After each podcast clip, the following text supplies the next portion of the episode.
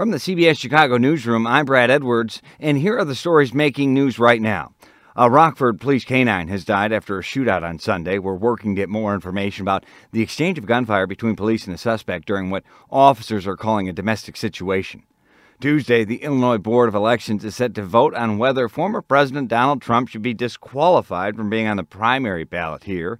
During a hearing Friday, Judge Clark Erickson, a Republican, says Trump engaged in the January 6th insurrection, but the board doesn't have the authority to vet candidates based on federal constitutional considerations. He recommends the board dismiss the case.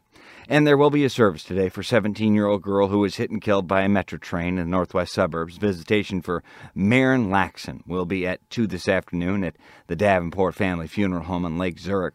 And then a service follows at 7 p.m. Police say Laxon was walking to school Thursday morning when she was hit by the train. Your forecast partly cloudy with a high of 43 degrees. From the CBS 2 newsroom, I'm Brad Edwards.